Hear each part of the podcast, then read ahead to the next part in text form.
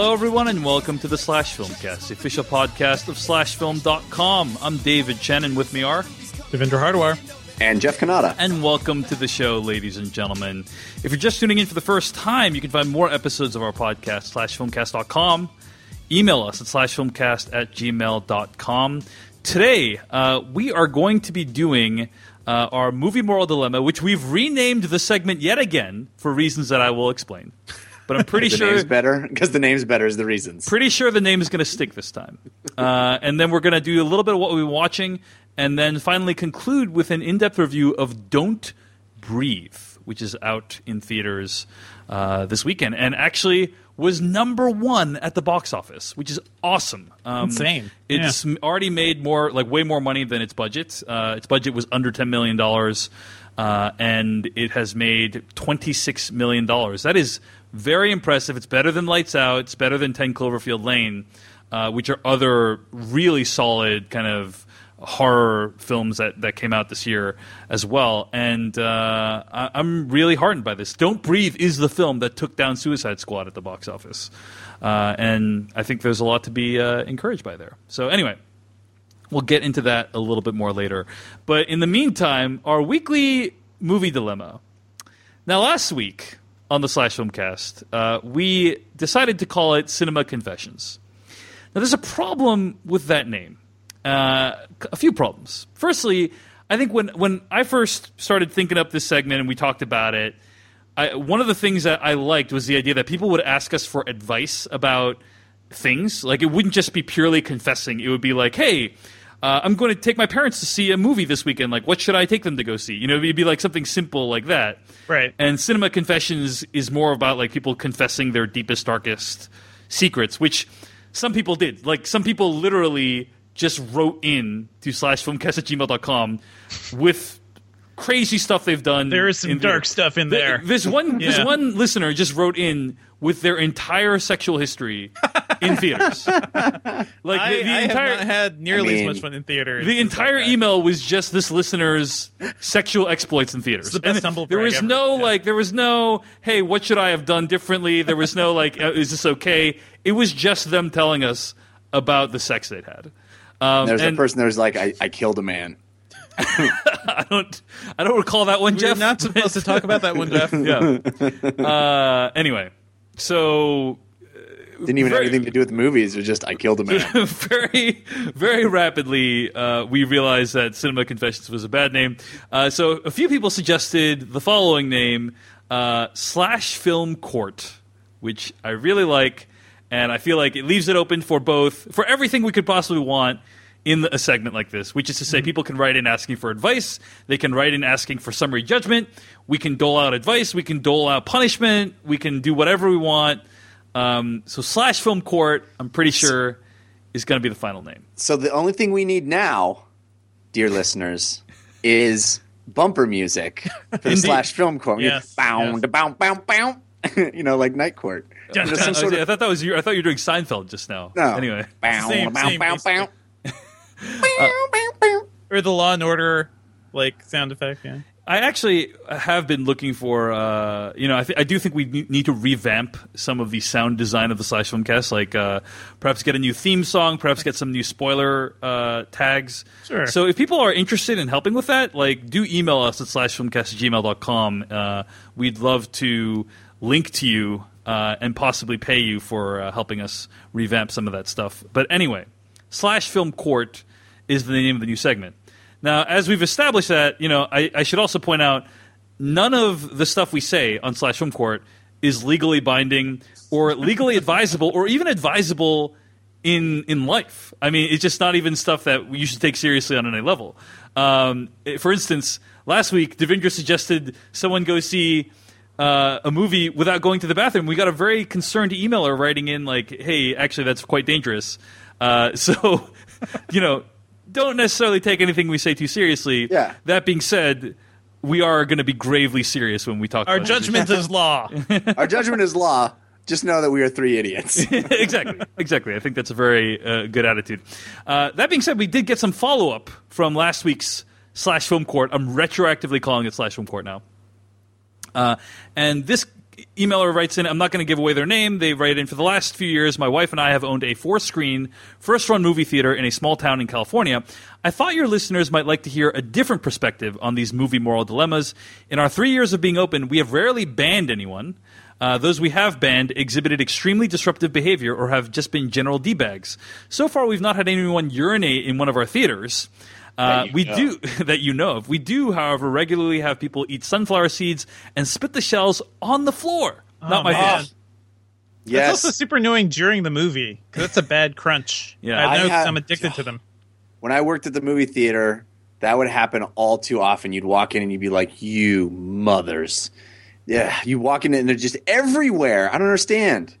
Anyway, this uh, writer goes on As far as paying for one movie and going into another, it's not something I would consider a bannable offense, but here are my thoughts. One, on a basic human level, it sucks to be lied to constantly. Between people sneaking in food, lying about their age, going into a different movie, sneaking in the back without paying, that whole aspect of this business can be very tiring. I know it's socially acceptable to lie to movie theaters, but it's my least favorite part of all of this. Two, we are in a very small market and our grosses are minuscule compared to the big chains, so it can be a struggle to get certain movies. For instance, if we want the new horror movie that's coming out, the distributor will look at how a comparable horror movie did at our theater and use that information to make their decision. If everyone came in and bought a Jason Bourne ticket but actually went to see the horror movie, then our grosses would not accurately measure our horror movie crowd here, and that might prevent us from getting horror movies in the future. Now, in reality, this probably doesn't happen to any great degree, but I think it's a slippery slope to say it doesn't matter at all. Three, it can create minor but unnecessary havoc. During our slow periods, we regularly have supposedly empty auditoriums. We shut down ACs, projectors, go do, go in to do spot cleaning, etc. And if you're sitting in the wrong theater, it screws with our rhythm and creates extra work. Are any of these outcomes horrible, bannable offenses? No. But we bust our humps to provide the best possible movie going experience, and we'd love it if we didn't have to police people quite as much. After all, you wouldn't go to Outback Steakhouse to order a steak and secretly eat a chicken, nor would you go into a Chili's, order nothing, but eat a burger you stuck in your backpack. Likewise, you wouldn't Or go would into I? Applebee's for any reason. End quote. Uh, so the email goes on, but I thought this is a great email because you know we've talked very abstractly about using tickets for one thing and going into another, and people maybe banning you from movie theaters. Uh, and I thought this email was great because it basically says like there is ex- there are externalities, there is some kind Mm-hmm. of cost when you buy a movie ticket and you go to another movie. Yeah, It's, it might I mean, not be for, a for smaller theaters. I think it does make a difference. Yeah. Yeah, I'm more talking about like the big multiplexes, which is most of the places uh, we have to deal with. But Yeah. still, and I think- I, I, I, I think think, it's just worth considering that, like, yeah, there, like, there is cost. It might not be a huge cost. You know, it might be a cost we we justify to ourselves and think is tolerable, but there is some kind of cost. Jeff, what were you going to say? I was going to say, I think actually this this email for me resonates more on a, uh, as Devindra pointed out, a big chain versus mom and pop type of situation, and and uh, I think mom and pop movie theaters are are a dying breed, sadly, and I think that. Uh, you know, listening to someone who actually is trying to create a good product and and and you know create a great experience for moviegoers. Unfortunately, I I wonder how many of the big chains even really care about that on a on Yeah. a you know. But um, I, I do think that a really viable, we don't have to do it tonight, but I think a really viable slash film court topic is bringing food into a theater because he brought that up in the email and it, Yeah. it that's a big one and and that's that is something that I know uh, let's say Blef did a lot and continues to do. We should save I- I- that for another day. We Yeah. should save that for another day. But anyway, we've been getting so many slash film court emails, uh, so please keep them coming in uh, to slash filmcast@gmail.com. In fact, one of the people who suggested the name slash film court actually wrote in uh, this week as well with her own dilemma. And so uh, this email, the, the slash film court is now in session. This email begins Long-time listener, first time emailer. Also, I am dating one of your hosts, so I sincerely hope you can help me with my movie dilemma. Oh my god. Is she going to reveal which one of us it is? I don't know. I don't know, Jeffrey. Oh, I hope it's me. I hope it's me. I hope it's me. I frequently go to the movies with a friend. Let's call him Mark. Mark likes to stop at the concession stand for a large Diet Coke and a large popcorn. He always finishes the large drink. On the other hand, he routinely throws away half the popcorn, even when I help eat some of it. The waste drives me nuts. I sometimes politely point out that maybe we should get the medium popcorn instead. His response is the large popcorn is only a dollar more, so it's a better deal, plus you get free refills. I have an economics He's really, background. he's really buying that whole upsale thing. I have an economics background, so I find this quote unquote logic deeply troubling. The medium is about 39% smaller than the large popcorn, so what he usually eats isn't even a medium tub's worth of popcorn. I have literally never seen him get the refill of the large popcorn because, of course, the bucket is never empty. Therefore, when Mark pays an extra dollar for the large, he might as well literally light that dollar on fire. By wasting food and creating trash, he's also asking the planet to take one for the team. And finally, Mark is always talking about wanting to lose weight, so while I don't want to insert myself into that particular highly personal issue, I do feel it would be better for his health not to have 1.3 gallons of popcorn in his lap. Uh, for the purposes of this movie dilemma, I called the theater and they told me the size.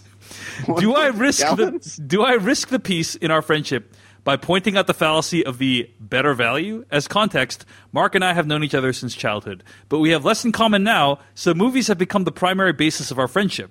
I don't want to give up the best part of our relationship just to prove I am right, which I assume I am, but perhaps you will have an alternate view I haven't thought of. Uh, that email comes in from Philidia Featherbottom, uh, which I, see, I'm, I I'm see. guessing is a uh, pseudonym. Very much a real name. Nom de plume, as we would call it. Actually, that is Nice. uh, that is a nice, reference. Jeff. That name is a reference to a beloved television show. For those who uh, aren't aware of it, that uh, you know, I, I'm not going to say what its name is. You'll just be able to recognize it on your own. Uh, so, Philidia, who again I should point out was one of the people, along with uh, Miguel, uh, who's also a longtime listener, who suggested the slash from court name uh, is asking about her friend Mark, who always buys the large, never finishes it, and uh, she's wondering whether or not to bring this up. And Well, there are try to put a several different issues here. There are Yes. several different issues here. I, I have bad news for Philidia. As uh, again, I will go back to my now decades long ago uh, experience working at a movie theater, but I will tell her, sadly, I had many occasions, many occasions, almost every night, I would throw away giant garbage bags full of fresh popcorn. Just massive amounts. Now, is this garbage. is this from like that you've made that haven't sold, or that that is Yes. like thrown away in the trash? Right. uh, ma- uh, made and haven't sold Mm-hmm. directly from the popper, fresh from the popper that was sitting there into garbage bags into the garbage. So Breaking my heart. the oh, almost every night. The the idea that that popcorn is worth seven dollars for a bag, it, it couldn't be worth less money to Yes, the. it's to the- worth pennies. Yes. So, uh, so from a waste standpoint, him buying the large and throwing away half of it is the least of the worries about wasting popcorn.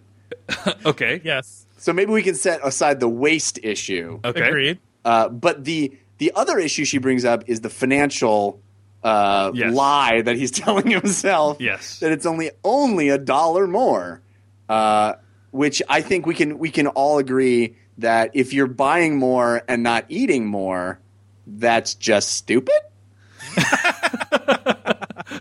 Yeah, I don't know, Jeff. You make a compelling argument, Jeffrey. I'm kind of with you there. it's pretty Jeff. Like, complex. I don't know if I followed the whole thing, but I think I think that's correct. Mark Um, is either the best thing about American uh, consumer culture right now, or the worst. Right? It, it's just like go go straight to excess. Uh, you know, uh, skip skip everything else on the Monopoly board, like all the way. Let's just go all in. Um, yeah, I, I do have the experience the, the the theater that I like the best in my area now that if, when I'm going to a movie and I can choose where to see it I will I will select the ArcLight theaters here in Los Angeles. They're a sort of premium you know they they are marketed toward movie files and uh, cinephiles and you know they're they're trying to create an upscale environment. But they have two sizes of popcorn last I checked. One is way too small and one is way too large and they don't have a medium in between the Oh two man, and it's really bad because the the small I will buy and finish and want more and the large I will have a percentage of and not be able to complete this is So- why medium is the best. Yes. yeah well but also medium used to be large you know like what medium is now was large when I was Yeah. a And then then they created tubs, and then all bets were off. So That's because again, the product you're buying is worth nothing to them. As long as they can charge you more, they'll they'll it, it costs them nothing. To the issue at hand, I think Mark is a monster. Uh, well, you know, in, in Mark's defense, which is, as you guys can tell, this is a running theme. Like, I will try and run to the defense of the the accused in our slash film court. Uh, I would be the John Stone of of the slash film court here. Uh, that I, th- I think there is, you know, Mark is probably experiencing some kind of existential fear of running out of popcorn. This is right? That there is, is a terrifying thing to have a tub of popcorn and then think that you might run out. Like that could dominate your thoughts. Yeah, you know, the could, problem of like sitting there you. Yeah.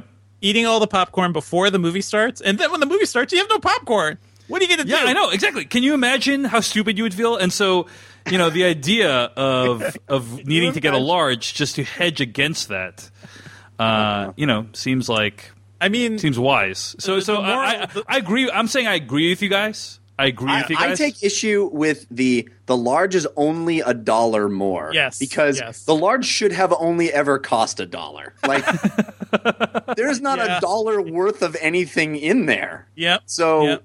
Uh, to to sort of rationalize it by saying, "Well, I'm already 750 into popcorn. It may as well be just go all in." 850." Yeah. I, I think, what- like for me, um, the, like honestly, I never used to buy popcorn too because uh, growing up, my family rarely went to the theater, and when we did, you can bet your ass we would not be buying anything uh, Right. at same. the theater. Same with me. Yeah. And that that was only a thing like when I moved to New York and when I started like having to do this stuff a lot more and uh, especially when I started using MoviePass and stuff too. Like when the ticket price just seemed really low, I was like, oh, I, I got some extra money, let's buy some popcorn. Uh, and then these problems come about. Uh, but I have to say the uh, I tend to go for medium because I feel like that's sort of like my consumer. That's one thing I can do. Be like, okay, you, I know you're gouging me for this, but I am not paying you that extra dollar. Okay, just to go large. I know you want me to, but this is this is my stand. All right. I know it doesn't mean anything, but you know, uh, that's so so kind of- okay guys we can we can all agree that mark is a monster in this situation Like, there's, there's no Yes. doubt about that there's, it's just asked and answered you know like we don't need to go over it again the Right. question is does Philidia confront mark like is that something that you would confront your friend about if they kept I th- I would mercilessly make fun of my friend until you, they you would destroy yeah. his soul and wear it down slowly you wouldn't Yes. confront him about it That's though. basically Oh, how we what? came up with the segment. So. Can't finish your popcorn. So Just why like don't you- knock it out of his hand. Oh, all out of popcorn. Might as well get a refill. okay um, jeff do you have an opinion on whether she should confront mark Uh, I think uh, I think I would probably not confront. Hmm. Uh, I I think I would be um, loath to sort of uh, make it an issue in our friendship. I and, agree. And, and you know, It actually kind of helps you as a friend, right? Because then you always have extra popcorn. I agree, as so long as like Mark is paying for the popcorn the entire time. Then it's like okay. Then then what is the net effect of that? Is this theater is getting extra money, right? Which is fine.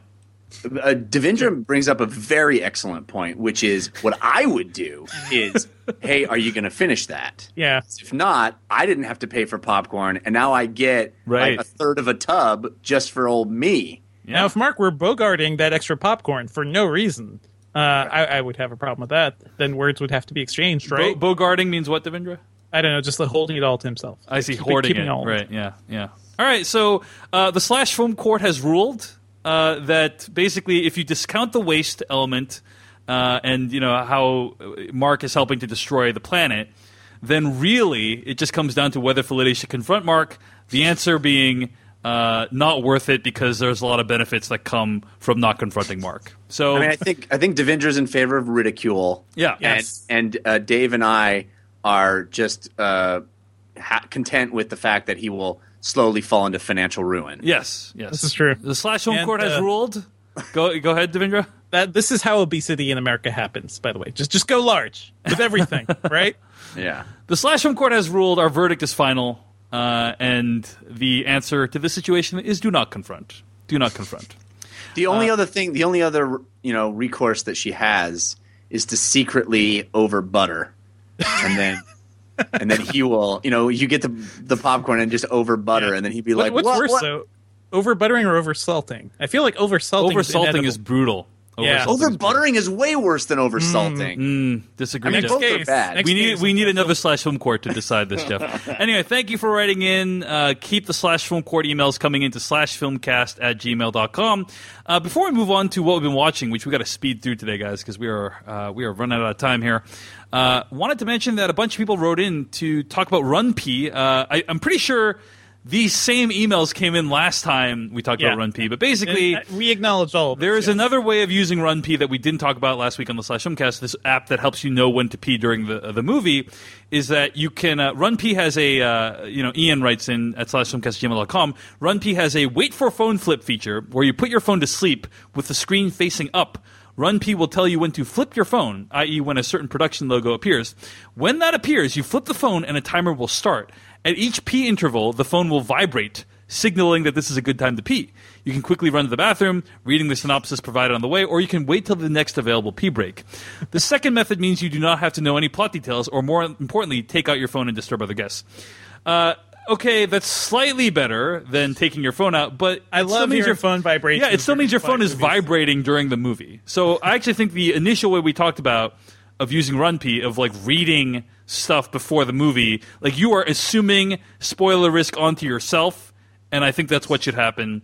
Uh, so I still think RunPee is a very viable alternative. I don't know if I, I like this like wait for phone flip feature, given that it means the phone needs to vibrate in the theater. It, I do have to say that is a nice feature to have there. Yeah. um, but, yeah. Pretty ingenious. I, I wouldn't use I'll it. that. Yeah, yeah, it's it's very uh, uh, lot Clever. of lot of uh, ingenuity there. I agree. Yeah, I, I think people think we hate RunPee. I don't. It's just more like the way, like I wouldn't. I don't. It just doesn't work with the way I need to use the bathroom. You know, during the movie. It also seems like vastly over a larger solution for a problem that shouldn't be that big. So this is true. You mean if just like you, if, you, if you need to go to the bathroom, just go. You Just mean, go to the go- bathroom. go Yeah. before. like hold, you know, Yeah. put your stuff down, hold your seat. Maybe you're there with a friend. Go to the bathroom, like during, like right before the trailers start, or like that's what I tend to do. Right as the ticker counts down in the last five minutes before the movie time. Go to the bathroom, get back, and when you get back, like you missed some of that filler crap too. So that's kind of nice. Yeah. Anyway, thanks for the emails. Keep them coming in to at gmail.com. All right, we got a few what we've been watching this week to run through. Um, so I've watched uh, a movie this week called Morgan. This is a uh, movie by director Luke Scott, written by Seth Owen. It's out in theaters, uh, expanding wide, I think, this Friday when you're listening to this podcast. And uh, it's about, from IMDb, a corporate risk management consultant must decide whether or not to terminate an artificially created humanoid being. Uh, and this film stars uh, Kate Mara, Anya Taylor Joy, who's like completely unrecognizable from her role from The Witch, uh, Rose Leslie, Toby Jones, and uh, a bunch of other really talented people. I thought this movie was okay. You know, I didn't think it was great. I Right. thought it was a decent entry into the kind of thriller horror genre. Very predictable, but most uh, disappointingly, you know, we we just saw Don't Breathe. We've seen movies like Green Room this year, uh, where people behave in ways that are incredibly smart. And like uh, Jeff, you put it really well during our green room review. Like they behave in ways you wish you could behave. Like if you were in that situation. Like I wish I could have thought of this way to evade my captors, or I wish I could have thought of this way to make a weapon out of these items. And so the audience is a step behind the characters, and that's very exciting. You know, it keeps you really engaged, and it feels like the filmmakers trust you to like catch up. This movie, I feel like the characters are always like two to three steps behind the audience. They're doing stupid stuff, like stuff that makes absolutely no sense. Like letting someone be awake at a certain part instead of not being awake. I think like well th- th- here you know I, I summed up the movie thusly, Jeff. This is a movie where.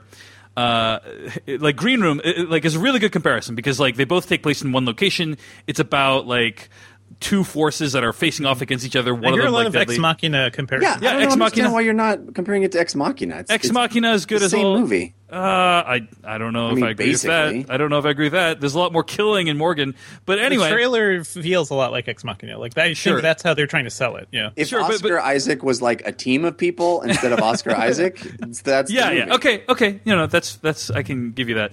Uh, but what's interesting about like Green Room is that there is no exposition whatsoever. Like there's so little exposition, the movie can occasionally be confusing. And in this movie, There's literally a scene where Kate Mara is speaking with scientists. You know, Kate Mara is the risk management consultant, and she's speaking with scientist Toby Jones. And Toby Jones starts saying, "Well, the the Morgan program is this," and he starts explaining what it is. And then Kate Mara says, "I know what the program is, Doctor. You don't need to explain it to me." And then Toby Jones then continues to explain it to her. like he just keeps going with Well, the it's 'cause Maybe it's it's for the not audience. mansplaining. I know it's it's just like that sums up the entire movie. Like it, it is not. I, I found a particularly smart movie. It doesn't trust its audience very much, and I don't think it respects its audience very much. And um, so I thought it was an okay thriller. Uh, it's not bad. It's, it has some good elements. The performances are great. Love Anya Taylor Joy. Like she's just so good in this movie, um, and like shows she has a lot of range when you compare it to her performance from The Witch. The movie is beautiful. Like it's shot mostly in the forest, and the cinematography is amazing. Uh, but you know, overall, I thought it was just meh. How about you, Jeff Cannata? You saw this movie too, right? I did. Um, I agree with you that it was not great. Um, I think I probably didn't.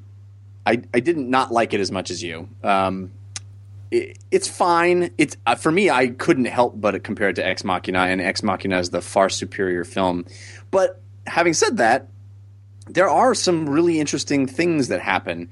Uh, and there's, in particular, there's one scene with Paul Giamatti that I found to be riveting. I really, I mean, as kind of uh, illogical as it may have Yeah, been. I mean, he's- kind of makes some stupid decisions in that. Yeah, scene. absolutely, absolutely. But it's still like the as just a sort of dialogue scene. I was on the edge of my seat throughout, and I thought it was so well executed, even if it was set up in a kind of bonehead way.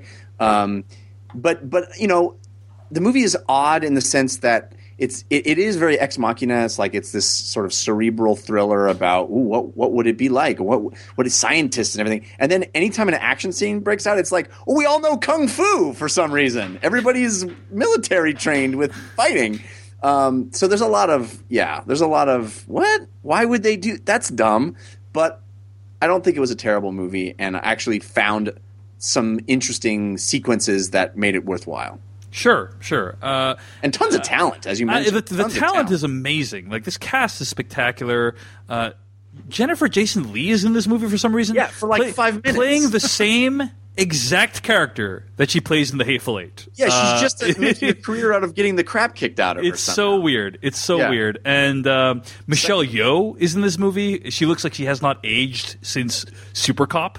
Uh, it's amazing. Yeah, I know. She's It's amazing. Um, uh, the, the cast is amazing. I thought the movie's just okay. It's a it's a decent genre thriller, and in a week where Don't Breathe is out in theaters, it for me it is impossible to recommend because I just Brian thought Cox is in this movie for some reason. Like, eh, it's amazing. Brian Cox playing. Okay, I'm not. I'm not going to say what role he's playing because it would give it away. But you know, he's played a role in another action franchise that is like quite similar to this in terms of its themes, and uh, we can, you know, Yeah. if you know what I'm talking about, you'll you'll For get an it. indie movie, this thing has has a lot of like big names in it. Yeah. That's Yeah. surprising. Well, when you're Ridley Scott's son, I think you can call on a few Ah. favors. Anyway, uh, so that is Morgan. It is going to be out in theaters this Friday. It's expanding wider this Friday, and uh, Jeff liked it. I thought it was okay. Uh, it's not bad. It's just not great, in my opinion. Jeff Cannata, Right. you've been watching some stuff this week, right? Well, um, I put the word out on Twitter uh, the other night that uh, the wife and I were looking for something great to watch, and uh, lo and behold, I got a lot of great recommendations. Did you get Lo and Behold as a recommendation, the new Werner Herzog internet documentary? I got lo I and behold. I want to see that. Want to see that. Uh, no, thankfully. that is out on video on demand, so check that No, out. our, our own Devindra Hardawar swooped in like a cinematic Superman and uh, delivered an absolute gem of a recommendation. Of course, I'd heard him talk about this Yeah. movie on Actually, I show. don't think it was me who made it that recommendation then. I thought you were referring to me talking about it on the show, Jeff. But I think somebody else mentioned Sing Street. But whoever it was is, No, is you a genius. or- well, uh, several people else. mentioned Sing Yeah. Mm-hmm. Street, but I think you mentioned it also by by tweet, and you Yeah. had also talked about it on the show and high, and, and spoke of it highly. Uh. I honestly didn't know what it was. Uh, I knew that it had to do with music because "sing" is in the title, but um, I had no idea really what it was. I just sort of blindly took Devindra at his recommendation, and several other people had said it was great, uh, and we rented it, and uh, it might be my favorite movie of the year. Whoa!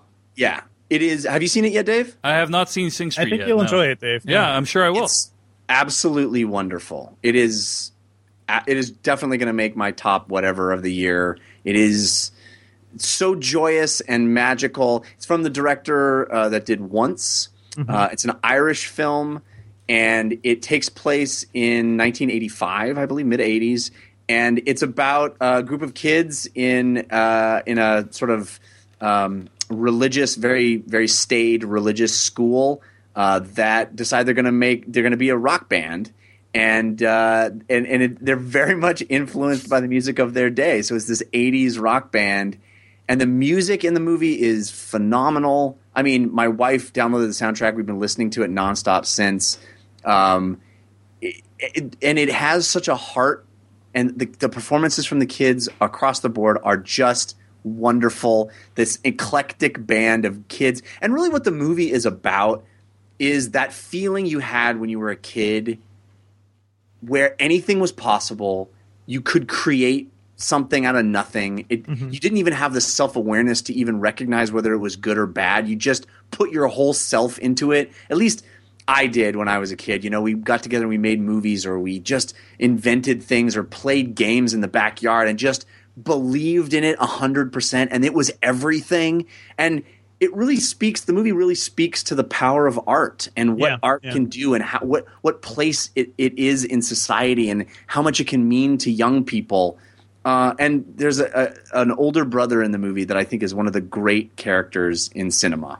I will say because he just yeah. is like supportive and awesome, and the the kids come from a the main kid kind of comes from a broken home, and the older brother like he's just a stand-up guy and like takes him under his wing and decides he needs to learn about music and it's such a wonderful beautiful amazing movie i just absolutely adore it it, right. is, it is the follow-up to once that we were waiting for. Uh, i liked begin again but it, it, that movie felt like a once remake. This is something it has traces of once again but uh, yeah it's it, it is something new and different. Uh, not just like the spirit of like young creativity it's the idea of like you think you have something to give to the world and school is a prison right like whatever you're in is it's just not great but you have this like bit of hope like your talent and your friends and what you can do to kind of break out of it and build your own world and i think that's fascinating and it's a bit of a fairy tale i mean mm-hmm.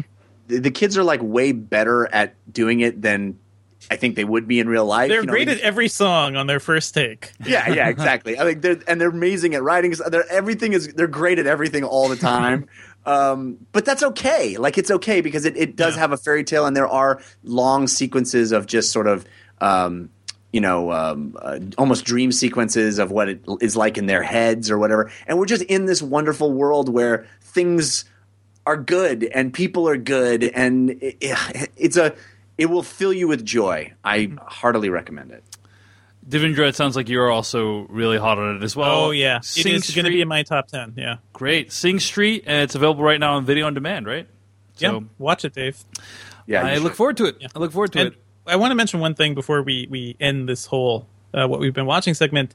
Uh, I did see um, one of the most interesting things I saw this week is uh, the movies with Mikey segment about Interstellar. And I, if you guys aren't haven't heard of this, Movies with Mikey is a great uh, YouTube show uh, by this guy Mikey Neumann. He's a writer at Gearbox, and he just you know, he just kind of dives into movies, especially older films, and kind of tries to find some meaning in them. I found I, I thought his Interstellar episode was fantastic and was a great like um, I don't know exploration and a great view of like what I really loved about the film, and which the film itself didn't really even explain well on its own. But I think his view of it is great and really want, makes me want to rewatch the film. So check that out for sure. All, all of his episodes, awesome. So Highly good. Recommend. Yeah. Uh, yeah, that's the Interstellar uh, episode of Movies with Mikey. I'm a huge fan of that YouTube channel. Uh, He's the only one I watch, pretty much at this point. Oh, interesting. Um, yeah. yeah. I mean, there's many very talented mm-hmm. uh, video essayists. I would say, like, probably the two preeminent ones are Tony Zhou, who does every frame of mm-hmm. painting, mm-hmm and Nerdwriter, uh, great uh, talented commentators on the art of film. Movies of Mikey also definitely uh, rising these days. Uh, Interstellar episode was not my favorite. I'm going to admit, uh, but I have 'Cause you don't have kids yet, Dave. It's because I don't have kids. I mean, Yeah. I'm readily admit. Um, but uh, you, you know, and like you know, I'm not a huge fan of Interstellar, and that that review, the mo- video essay, did not convince me that the movie's. I just better I, I thought it was was. interesting in the way that it, it definitely confronts I think what most people had issues with with Interstellar and uh, kind of like how love plays into all of it but in terms of like how I, I don't know like maybe other things Christopher Nolan was trying to say or the bigger messages the movie was trying to you know uh, have in there uh, I I thought that exploration was fantastic. So yeah, at least worth worth watching this episode All right. Uh, well, that's the Movies of Mikey YouTube page. We'll link to it in the show notes. Uh, and that's what we've been watching this week. Let's get to our review of Don't Breathe. But before we do that, got to thank all the people that donated to our podcast this week. Nicholas E. from Chicago Heights, Illinois. Torgir H. from Norway, uh, who is a longtime donor. Veronique L from the United Arab Emirates, who gave a very generous donation. Daniel R. from Falls Church, Virginia, who also gave a very generous donation. And Kevin Hanna, who signed up to donate each month with a, uh, a PayPal payment profile. Really appreciate that. Thanks also to subscribers at the rate of $2 per month Stephen Lucero, Robert Terry, Jordy Ross Conley, Daniel Runnerstrom, and Pash Charlotte. Thank you so much for your contributions. If you want to support what we do here on the podcast and help us defray the costs of seeing films and putting on the show, go to slashfilm.com, click on the slash filmcast tab, and use the PayPal links on the side of the page. Gentlemen, let's get to our review of Don't Breathe. Your lips look sore. That's how you're making your cash out there? What do you say you and I move away from mom together? It's a promise. You're leaving? Yeah, as soon as I have the money. When are you coming back? Never. Yo, I got our ticket out of here. Rumor is this guy is sitting on at least 300K. Boom! That's our guy. Wait, is he blind? You messed up to rob a blind guy, isn't it? Just because he's blind don't mean he's insane, bro. That was from the trailer of Don't Breathe, uh, the newest film by director Fede Alvarez, who directed the 2013 remake of Evil Dead. Devindra, I think you caught this one, right? Did you catch that movie? Yeah, I, I, I like that uh, Evil Dead remake. Uh, it wasn't as like I don't know iconic as the original, but he brought some really great imagery to that story. I'm going to read the plot summary from IMDb for Don't Breathe. Uh, a group of friends break into the house of a wealthy blind man thinking they'll get away with the perfect heist. They are very wrong. Now, Jeff Cannata, I had seen the trailer for this film multiple times, and it always got an amazing reaction out of the crowd. And so this movie was not even on my radar like six weeks ago. Oh, really? Uh, but I saw the trailer and I was so impressed with it because there's Yeah. there's so many amazing moments in that trailer uh, that I was just like, oh, I, this it shot to the top of my most anticipated films of the summer list.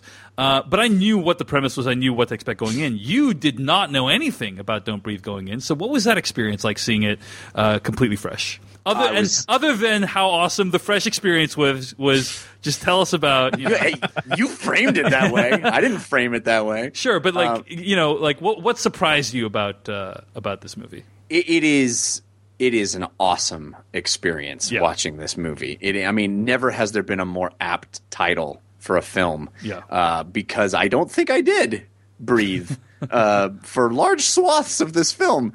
Um, it, yeah, and what is so amazing about this movie is how simple and beautiful the premise is. You read the premise just now, and and as you are led into this film, you are. You, I mean, it is a blind man's house. These kids are going to break into it. Seems like a bad idea, but the the premise it is just a pure exploration of when things go bad, what do you do? I love movies like this. I have said it many times on the show. My favorite kinds of, well, not my favorite, but you know, one of my favorite types of movie are the die hard in a blank. It's a guy or a person or a group of people. You know, we talked about this with Green Room. We talked about this. Uh, there's there are a whole bunch of movies like this. Average folks, people who are not extraordinary particularly, find themselves in an extraordinary situation, and you place yourself as the viewer in that person's shoes, and you go, "What would I do? How would I deal with this?" And you hope, as the viewer, that they do smart things. They would they behave in ways that you either would do or or are smarter or like, oh my gosh, I wish I could think of that. Or even better, you uh, you know you they don't do things that you would never do. Right. Like that's the that's the most important part is not not is not to do the stupidest thing that nobody would do in that situation. Right. We kind of talked about this earlier in the show a little bit. Uh, don't breathe is an amazing movie, and I almost because you know there's an old uh, Audrey Hepburn movie called Wait Until Dark, right? Where it's a horror movie as well, and based on a play, and uh, she's blind, and people break into her house, and what's she gonna do, right? There is a version of this movie, for most of it, that is from the old dude's perspective. that is just as interesting a movie. Like a blind man in his house and three hooligans break in. What's he gonna do? Like the it's so awesome that for a large portion of this movie, you can sympathize with the villain. You can sympathize with the scary bad guy type because he's legitimately trying to defend himself from thieves. So the movie has uh, a whole range of emotions that you are brought through because like he's supposed to be the vulnerable one. He's a blind guy. Yeah. Right? He's supposed to be but also, you know, we've all played that video game. Uh, you know, we've all played the ones with with the clickers that can't see you, and if you make a noise, they'll come rushing at you. So we've all felt that experience of like, okay, just be quiet, be stealthy, just be. And this movie delivers that tension in such an incredible way, and people do smart things and they try to get out of it, and it, it is such a pure exploration of just that moment of being in that situation and how do you get out of it and what do you do and when shit goes bad, what happens. I have some quibbles and I will bring them up in spoilers, but overall, I was blown away by this movie. I really liked it. Devindra Hardawar, your thoughts? Oh yeah, I loved it as well. Uh, I think it's a perfect. It's it just feels like a, a solid thriller. You know, this is everything I want out of horror thrillers. Uh, something that really uses tension very well, uh, and it does feel like there, there's a rhythm to this film that is really interesting too. Like it evokes the best horror movies. Have you guys seen uh, the People Under the Stairs, the Wes Craven movie? I saw that movie in theaters. Yeah, yeah, there there's a there's there's a lot there's that kind of vibe. that, Uh. I, the Yeah. the camera techniques, like uh, there's. Uh, a couple shots that look like uh, David Fincher's Panic Room. That kind of Yeah. the camera is just drifting from room to room, like uh, free floating. Like there's you And know, going through the floor. yeah, and- going through the floor. Like it's very. you guys Panic should Room-y. really see uh, that Evil Dead remake, just because uh, you, you know how that story's going to go. But the way Fede Alvarez and his cinematographer and they all shoot it, it's just really interesting. So Yeah, I love his I'm visual planning sense. on I'm planning on revisiting it now because Yeah. this movie was so good. I just love um, his visual sense. So he uses that really well here. And the characters are all really sympathetic. I almost sort of wonder, too, if they had marketed this movie as a movie about a blind guy facing a house, you know, invasion and how he would deal with it. Because this is basically a reverse house invasion movie. So I, as soon as I saw this trailer, I was just kind of in love with this premise. So I'm glad that it lived up to all of that.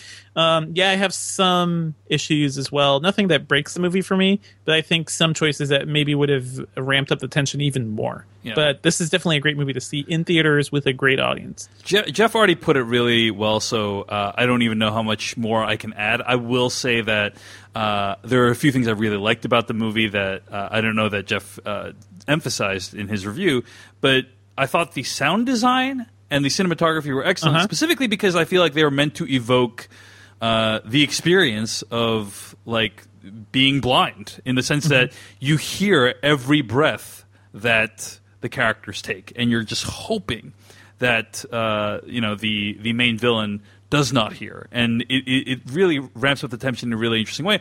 Uh, there's a lot of texture to this movie too, like shallow depth of field, like ultra close up, because a lot of the way that uh, the blind person gets around, played by Stephen Lang, is via touching things, you know, and so he touches things and moves around his house very adeptly, and uh, the cinematography really kind of brings out that element in a way that I thought uh, was super compelling. So, so I thought like just technique wise, it was super impressive, uh, and Jeff, you brought up video games as like a comparison. I think. Uh, certainly just like the idea of like these three people going up against this this big bad the, like video game element uh, is similar but also beyond that the uh, the way the plot is structured, it, every sort of event leads to another event in a way that I felt was really organic. Like this house is kind of like all the levels and you need to like advance through the levels and maybe sometimes backtrack through levels you've already Yeah. been through in order to get to the finish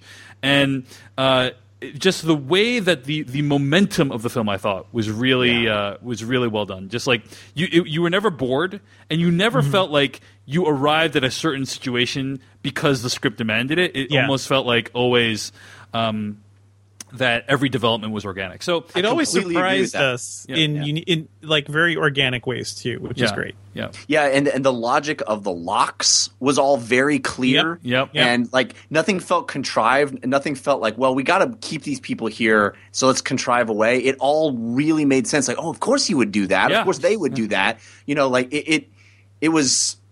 It was very tight that way, and it never. I never was jarred out of like, well, that was that's a dumb move. It- Exactly. everybody behaved in a way that really made sense. agreed, agreed. All right, guys, let's get to spoilers for Don't Breathe starting right now. Now you're looking for the secret. Gonna see this coming. No, But you won't find it because, of course, you're not gonna see this coming. you're not really looking. I have been puzzling over how it works. You don't really want to work it out. Who's in the box? I have been dying to tell you. I want to tell you my secret now. You want to be fooled. S- So one of my biggest beefs. So the this turkey movie- baster in the One of my biggest beefs of the movie is, you know, that the ending of the film, uh, or a, as you get closer to the end, Yeah. it, it becomes less morally complex. Right? Things escalate because bad, yeah. because the guy is 100%. clearly a bad guy, and uh, you know what he's doing with the turkey baster and the im- the insemination. That stuff is like. No one can root up. for that. No one can root for that character at that point. Yeah. right? I know. At- I was very that- disappointed by that. Yeah, Yeah. I- At that I- point, you probably do need a clear good and bad guy, though, like to deal because it. You, you know, need it'd it be if really you're a hard to have that conventional. If you're a conventional horror film, you need that. Yeah. But I thought this movie was like unconventional, and it would have been like really like a morally gray area. Like, who am I rooting for? You know, what's going Yeah. on there? A hundred percent. Um, I, I really would have loved that because for so much of it, I was like, this guy should be our hero. Like he's he's amazing. He, he's fucking taking out these Yeah. robbers with Stephen and Lang is great in this too. Yeah. man. Ah. Yeah, and and it's it, it really is a bummer that it becomes so so clear Mm-hmm. and so uh, unequivocal that he's a monster I because I just- Mm-hmm. I love that we didn't we didn't need any supernatural stuff to be scared. We didn't need any, you know, it didn't it didn't have to raise itself into this weird genre place to be a very effective genre thriller. Agreed. Agreed completely. Yeah. Uh, here's another beef I have with the movie, guys. Uh, Yeah. And actually, someone in the chat room.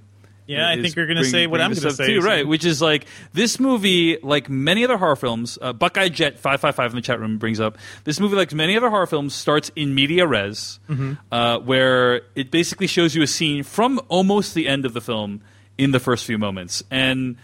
Uh, I, I, you know, I host Why? Another, I host Yeah. another podcast um, called The Ones Who Knock about Breaking Bad, and like there was a massive flash forward in the final season of Breaking Bad, Uh-huh. and we spent hours, me and Joanna Robinson, hours arguing about whether that is an effective storytelling technique. I, I advocated that it was not, and she thought it was fine. Uh, and I ultimately was like, I I ultimately came to peace with it. You know, I, I ultimately was okay with it because Can be an effective Pe- storytelling. pe- people wrote in and they said that when you show a flash forward like that, a bunch of mysteries are gone, right? Yeah. like Exactly. like a bunch of mysteries are gone. Like, is this person you know going to die? No, they're not going to die if you see them alive in the flash forward. Uh, but that they're replaced. Those mysteries that are gone are replaced with a bunch of other mysteries. Like, Yes. how did the person get in that situation? Blah blah blah.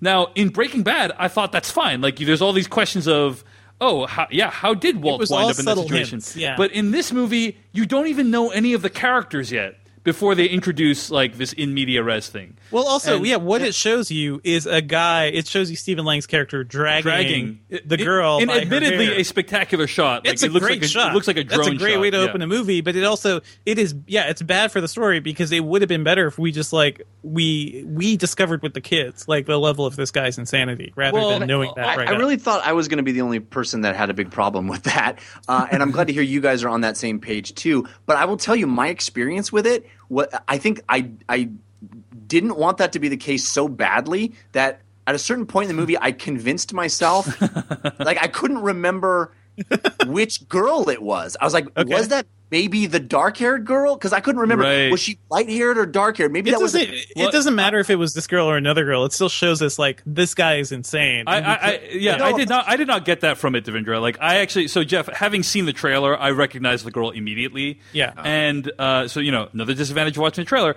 But also, I think the biggest downside for me in seeing that last in, in seeing that scene first was that I heavily is hinted through that scene that the other two dudes don't survive. You know, and that is Yeah. a big bummer for me because I, I don't know about that. You, it's you- hinted. I, I saw I saw that scene and I'm like, okay, I'm, I'm guessing the other two dudes like don't survive in some way, you know, I and that's guess. kind of that's kind of I, I mean, I guess that feels like you're. It is a step forward because any, literally anything else could have happened to the other guys. That's true. You know, It's true. And It's true, yeah. And You're- like you're- he you're could right. just have caught, captured her, and they could have run away. They could have like done something else. You But know? then my mind is like, why are they showing this at all? You know, like why why Yeah. would they show us this unless So- to make that point? And I think that- we all have the same problem. It's Yeah. like, why are you showing this to me? And then our brains go off and start trying to like figure out this puzzle because that's what our brains do.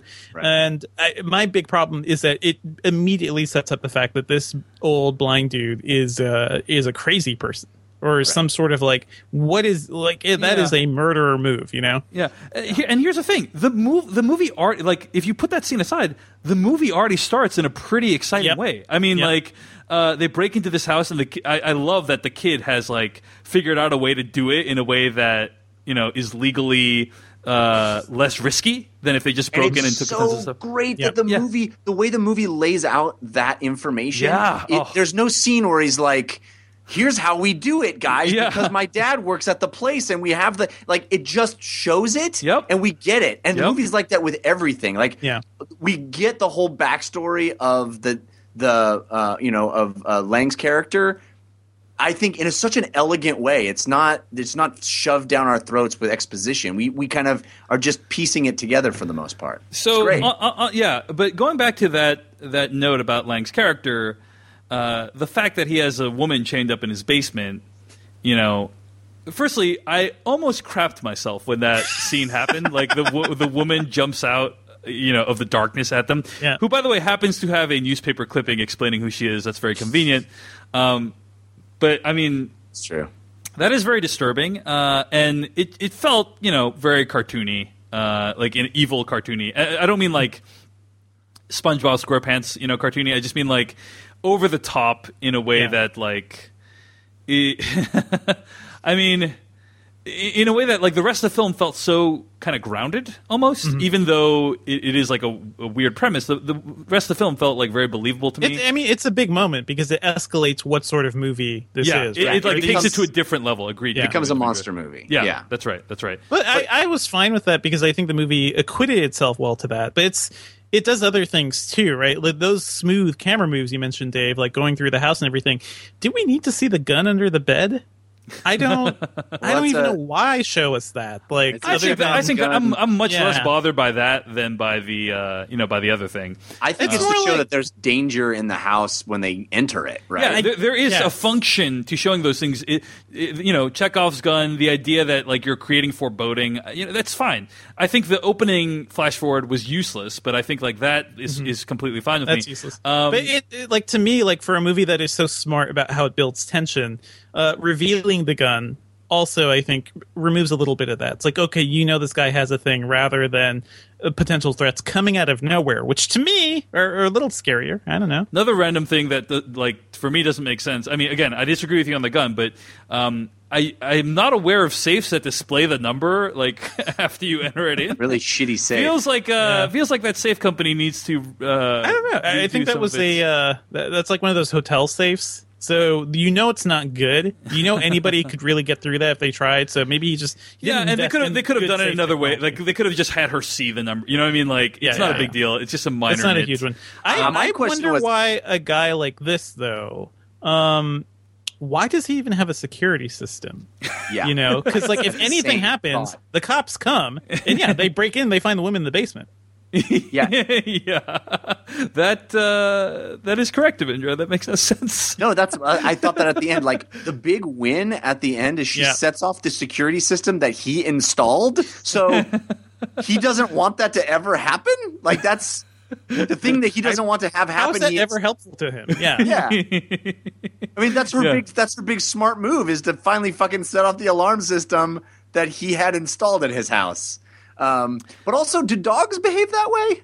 Are dogs like that You tenacious? train them to kill. Yeah, you know? he, he can he can train the dog. That that doesn't bother me. There are a few sequences in this movie that we should like mention that I think Uh-huh. are like pretty spectacular. One is the scene that takes place completely in the dark, which Yes. looks like it was shot like with infrared or something like that. And the transition. the transition is very subtle and it just they you know they don't explain it uh, it just happens and Brilliant. it's super and you as the viewer you just get it you don't need it explained to you you just get what's going on and uh, it's super scary. It's super scary and really well done. Uh, love the scene at the end with the car and the dog. Like her figuring out how to. That's not a favorite of mine. you, you- why, why was that why is that Jeff Because I just didn't believe the dog would be so goddamn tenacious to Eh, like. eh, yeah. dogs are if you vicious, buy that, if you buy it, then I think like the way she resolves that situation is really awesome. Mm-hmm. Now, whether Stephen Lang could just find her based on sound is a different question. He followed Um, the dog sound. yeah, based on dog sound is a different question, but maybe he knows the neighborhood really well. Um, I, I did like. I also liked, you know, that that uh, money used a GoPro to like detect what neighborhood activity was. That's you know, like, that was kind of Great cool. surveillance. Yeah, a lot of The lot of lot of could- cool scary things you could do. cool elements. Like they, they just were really smart about. Even though horrible things happened, they were really smart about how they went about it. Uh, overall, Except for the idea of like, let's break in while the old man's still there. yeah, That's that's Yeah. a dumbass. well, he was a idea. shut. He was a shut in. Jeff. He very he rarely left. So Right. I, well, I like the- their little plan to gas him too. That was actually Yeah. really. That was. and they brilliant. didn't even explain. they didn't even explain Yeah. that. You know, they just did it. Uh, and they didn't explain why it didn't work either. He's, he's too hardcore, man. Yeah, He he's too hardcore. He's too hardcore. Yeah. He's too hardcore. He was Um, on Pandora. Okay. So, He's what did you guys think of the very last like two minutes of this film? I mean, Hmm. classic horror movie ending. You don't know if the dude's like gonna come get them, but then it's like, well, how is he gonna come get them? You know, like Yeah. outside of the house. You know, like what is he gonna do? Don't right? breathe too. Don't breathe internationally. But uh, you know, I was I was chilled at the end. You know, I I, I thought it was it was a very Those are the ending. best horror endings, aren't they? Like where it just it keeps going, right? The Ring, The Shining. It's a very just similar like- ending to It Follows, actually. Um, but yeah, Yeah. it, like it's a cool ending where it's unresolved, and you know maybe there will be a sequel. Who knows?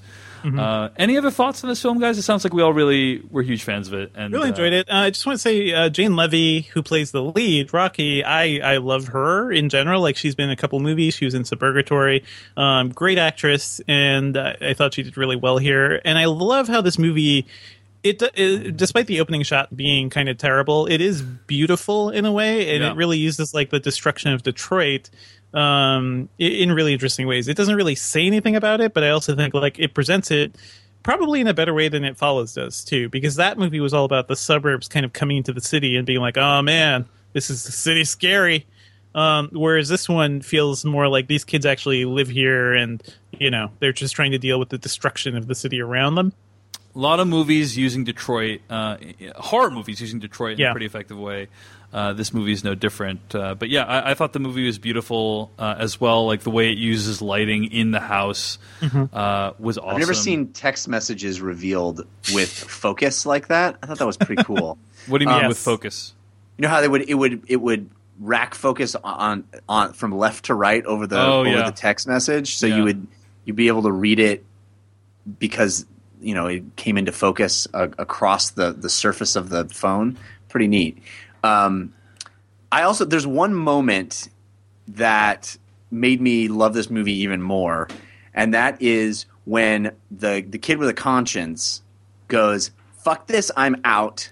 yes and then does leave. Like he legit leaves. And if that gunshot doesn't go off, he he's gone. Like he was Right. gone. Yeah. You know, and that never happens in these movies where the guy like Mm-hmm. he he does the thing that you're supposed to do in that situation. Yeah. Like he recognizes that it's wrong. We're in over our heads. Fuck this. I'm out. Gone. And he would have been gone. But the gunshot goes off, and now he's worried about his friends. I, Yeah, I just yeah. thought that was so well done. Yeah. Really smart, really smart. That kid though, Dylan Minnette's character, he uh he survives a lot of things. I just found that kind of funny after a point. Like he I mean, yeah, that's a horror movie too. Is like Yeah. You're and you're you're fine. I, you know, survives I- all the things, yeah. Uh, this not all. this movie is a spectacular B movie. I would say. Yes. I I, Yeah. I did not think it was like an overall masterpiece, just because I think it hews too closely to genre conventions. Like it, it is a little bit too over the top in certain elements. Like their situation is so destitute and sad. You know, with the parents like Oh, God. making That fun of her like sexual proclivities. The It- guy and- has a has a swastika tattoo. yeah, it's just it's so bad. it's so it's so over the top, and then you know the Yeah. whole turkey baster and insemination, all that stuff. It's so over the top that it's like it prevents it from being a movie that I can take quote unquote seriously. I mean, um, I- but it is like really, really exceptionally well made. I, I can see what you're saying, but I also at the same time I don't I don't care if the movie isn't interested in doing that because I love B movies and I love really well done B movies. Agreed, agreed. And yeah, th- this comes out of Sam Raimi's house. You know, it's like he Fede Alvarez is sort of like one of his little proteges, and uh, I love like this is what I loved from Sam Raimi growing up, and I love that he's like still able to like help these ideas kind of you know live on. So that was uh, that's pretty cool to me. yeah, Yeah, I, I, I totally agree with you, Dave. I, I, and I also agree with you, Devindra. I think it, it, it's it's a lot of fun. It's a movie I could easily recommend. Mm-hmm. I don't, I- you know, I couldn't help but compare it to Ten Cloverfield Lane, for example, Mm-hmm. which it, I feel is just a little bit more complete a movie, a little Yeah, bit more yeah. ambitious a movie. You know what I mean? Better character work for sure. Yeah, Yeah. exactly. I mean, that is a character piece with like it feels like almost like a play with horror elements. Right. Whereas you know this feels more like you know a a horror film with some character development, right?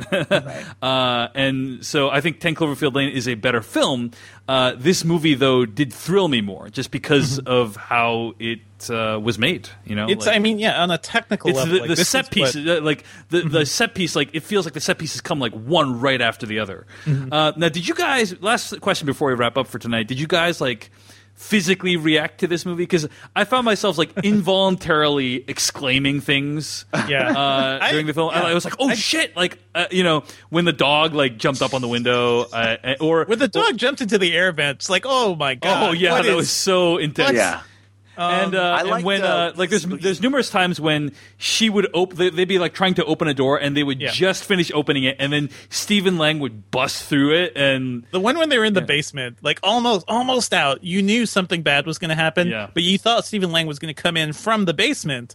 Instead, he does the smart thing and he knows where they're going. Right. So he goes to the front. Yeah, like that. yeah, yeah. The movie outsmarts us in some ways, which is great. yeah Yeah. And the sequence where he's laying on that um, skylight. Yeah. and it's cracking, and Stephen Oh. Lang, like is right above him. I can't see him, doesn't know he's there. So good. oh so it, and uh, I felt like it was like a callback to Steven Spielberg's Lost World that scene with, uh, Yeah. with that woman on the glass uh, as well Yeah. the That's biggest reaction from our audience though was definitely Turkey Baster getting shoved into Stephen Oh, Lang's man. mouth Awful. Yeah. Did not. Did not need. That did is, need. but that's perfect thriller material. Like I like that that level of excess. You you could love it or hate it. Um, No, if you're gonna have a shitty, like I that- don't I don't like the threat of rape being used like that in films in general. Yeah. But if you're gonna do that, like that, that's sort of like cu- I don't know, way to one up the perpetrator is. if you're going to do and, it like, you might as well just go all out go all the way. Like just, Oh, just yeah. fucking do with the whole revenge fantasy and everything It was- exactly. it's, it's Chekhov's Baster. You gotta fulfill oh the. uh, man. The way it was gotta- dripping and oh, everything. awful. Oh, It- man. some people That's- did. A, a couple of people pointed out to me on Twitter like there is some continuity issues with it though. Yeah. Like in one shot there was just like a little bit of fluid in it, and then in the next shot it was like completely full. Well, the So- idea that he would decide that night to do that, like not check to see if she's ovulating. You know, theoretically, he's got a, Hey man, amount. he doesn't know how this works. He's got a limited amount of that stuff on hand, right? He's not going to waste it just because he needs to do this right away, just a punisher. Yeah, He's I not a rapist, guys. He says that. Yeah. yep. Okay. We're done, guys. Almost. Well, one This thing. One thing I did want to mention though, uh, it did seem really weird to have a movie set in Detroit right now, and I think which is. Uh, a big part of the reason Detroit is having a lot of issues too, like the, the government's falling apart. Um, a lot of the population has just left. uh, it does seem strange to have a movie like this with no people of color in it. That did strike a little odd. Like, just give me a couple Yeah. of people. Yeah, Well, you know, there's only like four characters in it, so I know. Um, I know. It's just it, it is one of those things. Like, oh man, you're showing Detroit, like the true destruction of Detroit, and isn't it such a sad state of America? And it's like, ah, I, I just that's one thing. I, I wish they had tried a little harder. yeah. Uh, well, I'm always for more diversity in films, although uh, I think we can safely say this movie does not accurately show the horrors that people in Detroit face today. Yes, there is. A, well, we don't know what's actually going on there. that's so- true. That's true. Uh, all right. Uh, anyway, that's our review of Don't Breathe. Great time at the movies. I'm actually planning on going to see it again because it was such an awesome experience. Probably one of my favorite movie going experiences of the year. See it in theaters for Um, sure. Yeah, Yeah, man. definitely worth seeing in theaters. I'm so glad this movie's a hit uh, and is making tons of money at the box Well, also office. something had to take down Suicide Squad, right? and I'm glad it was a really well made thriller. So, Mm-hmm. uh, all right, that's our uh, episode. Stay tuned here. We'll be reviewing next week. In the meantime, Devindra Hardawar, where can you find more of your work on the internet this week? Oh, you can find me on Twitter at twitter.com slash Devindra. Uh, I write about tech Engadget.com, and we just restarted the Engadget podcast. And I forgot to mention last week, uh, I was there in studio uh, at the Twit Studios for their last taping uh, of the uh, of This Week in Tech at their first studio. So check that out. That's like two weeks old, I think. Jeff Cannata? You can follow me on Twitter. I'm at Jeff Cannata, which is spelled with two N's and one T. And I have a couple other shows you can check out if you want to hear about video games. Check out my show DLC, which you can find at 5by5.tv slash DLC. And I have a comedy science show called We Have Concerns, which you can find at wehaveconcerns.com. And uh, you can find me at davechen.me uh, and also find The Primary Instinct, the film I made with Stephen Tobolowsky, on Hulu and at theprimaryinstinct.com, where you can buy it on VHX no matter where in the world you are. Uh, next week, we'll be reviewing The Light Between Oceans, which is a newest film by director Derek Cianfrance, one of my favorite directors. Uh, and I'm really looking forward to talking about that movie with you guys. Should be really interesting. Thanks for tuning into the official podcast of SlashFilm.com. We're out. The